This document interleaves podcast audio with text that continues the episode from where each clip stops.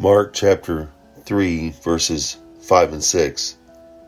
He looked around at them in anger and deeply distressed at their stubborn hearts, said to the man, Stretch out your hand. He stretched it out, and his hand was completely restored. Then the Pharisees went out and began to plot with the Herodians how they might kill Jesus. This is a recorded incidents in the synagogue where Jesus heals this man with a shriveled hand on the Sabbath. And, and Jesus gets angry about the Pharisees' uncaring attitude. Anger itself is not wrong. It depends on what makes us angry and what we do with our anger that can turn it into sin. Too often we express our anger in selfish ways, right? In harmful ways. By contrast, Jesus here expressed his anger by correcting a problem, healing the man's hand.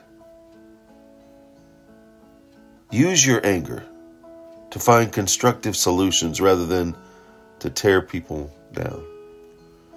Goes back to the do I speak to be understood or do I listen to understand?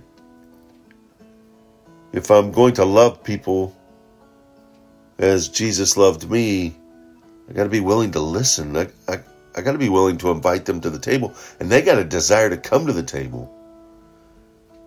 If my attitude is one of selfishness and can turn to anger, then who would ever come and sit at the table to even have a chance to develop a relationship?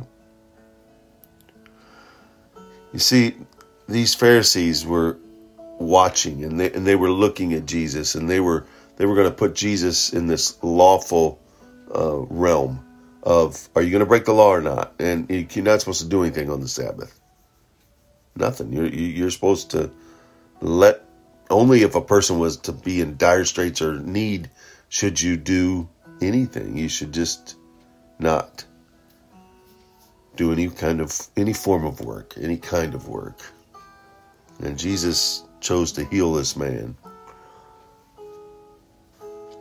And see the Pharisees in their righteous anger at Jesus went out and broke their own law when they gathered together and plotted to kill Jesus. Yet it was okay for them, yet not okay for how many times do we do that in our own justification? We we we tend to put stipulations on other people and make them fit in this box or or to do this particular thing and if it's not then it it goes against um, what we believe or goes against scripture even and yet we could do the same thing, but we overlook it because maybe we're too close to it and we just don't see it or we choose not to recognize it. Go out and don't judge anyone. Don't don't don't let your anger become unholy.